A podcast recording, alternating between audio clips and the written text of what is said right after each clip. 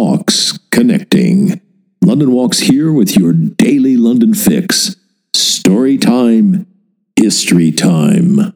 Amid all the usual, conventional, forelock tugging hoopla surrounding the birth of Prince George a few years ago, the satirical magazine Private Eye headlined the story Woman Gives Birth. Very private eye, that. It was its way of breaking step, cocking a snook, taking the mickey, saying, Give me a break. Come on, get real, people. That's one pennant run up the flagpole of the January 29th London History Bulletin. Another one is a piece of advice I was given by a grizzled old veteran guide right after I started guiding 43 years ago. It was the best piece of advice I was ever given. He said, If you see their eyes start to glaze over, just talk about sex or death, then you'll have them back instantly.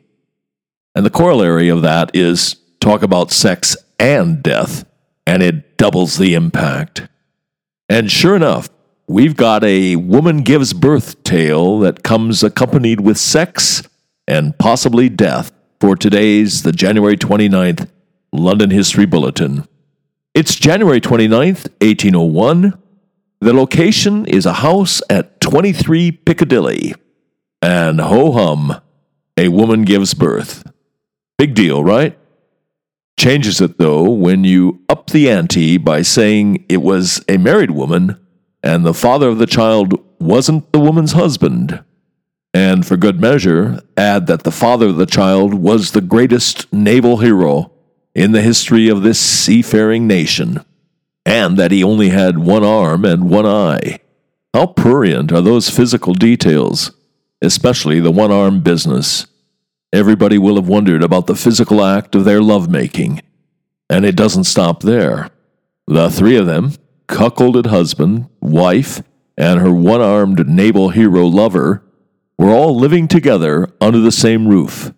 The naval hero had left his wife's lodgings, their marriage finally ended, and moved in with his heavily pregnant lover and her husband. It's almost irresistible, isn't it?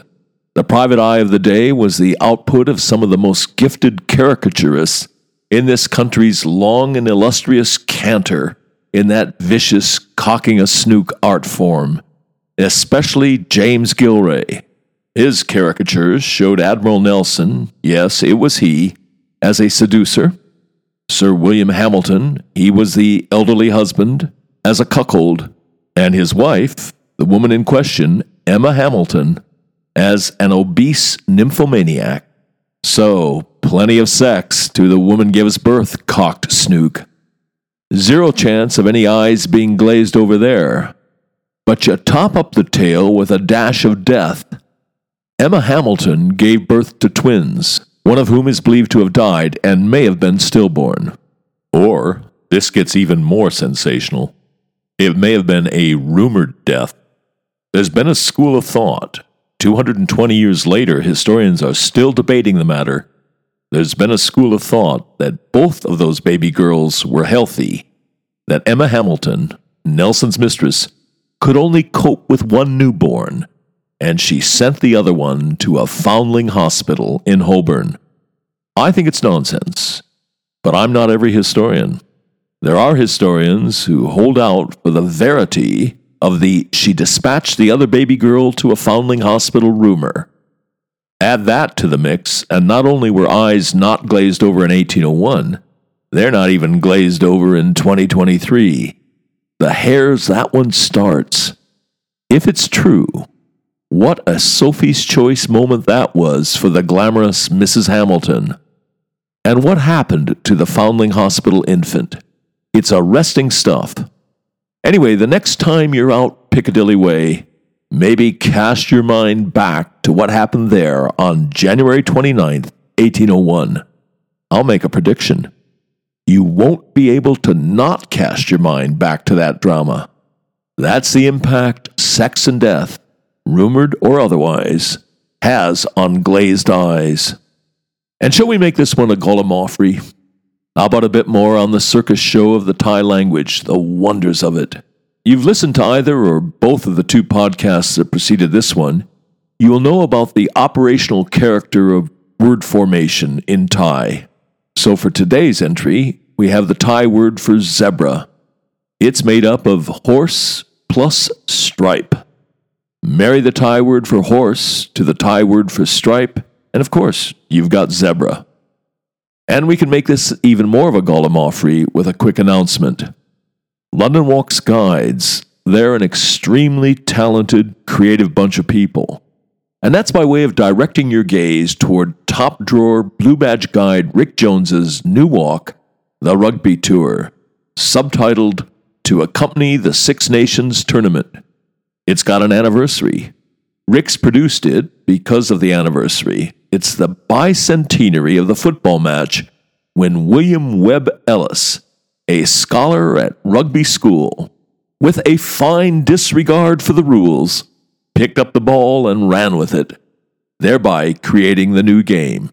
It starts on February 3rd at 2 p.m. from Temple Underground Station. There'll be five more bites at the cherry on February 17th, February 24th, March 3rd, March 10th, and March 17th, all at 2 p.m. from Temple Tube. Just put Rugby Tour into the little search engine on www.walks.com. And to describe Rick Jones as a top flight blue badge guide doesn't begin to do him justice. Rick Jones is the distinguished London arts critic, secretary of the Critics Circle, etc. And he's got form, rugby wise.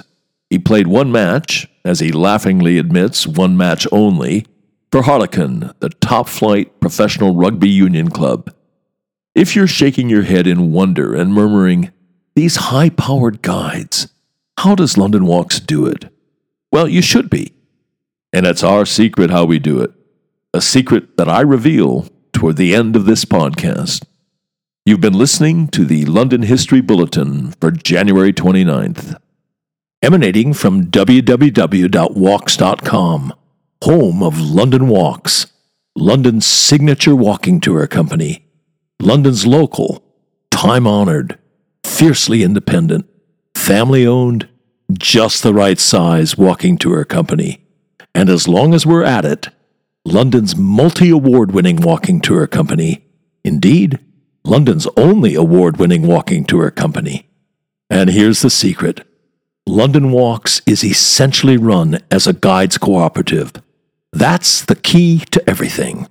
It's the reason we're able to attract and keep the best guides in London. You can get schlubbers to do this for 20 pounds a walk, but you cannot get world class guides, let alone accomplished professionals. It's not rocket science. You get what you pay for. And just as surely, you also get what you don't pay for. Back in 1968, when we got started, we quickly came to a fork in the road. We had to answer a searching question Do we want to make the most money? Or do we want to be the best walking tour company in the world? You want to make the most money, you go the Schlubbers route. You want to be the best walking tour company in the world, you do whatever you have to do to attract and keep the best guides in London. You want them guiding for you, not for somebody else. Bears repeating the way we're structured, a guides cooperative, is the key to the whole thing. It's the reason for all those awards. It's the reason people who know go with London Walks. It's the reason we've got a large following, a lively, loyal, discerning following.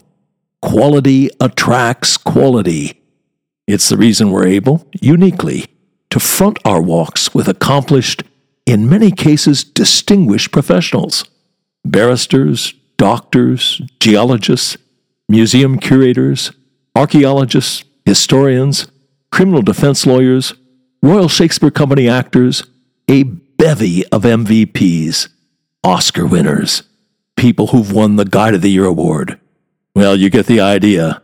As that travel writer famously put it, if this were a golf tournament, every name on the leaderboard would be a London Walks guide.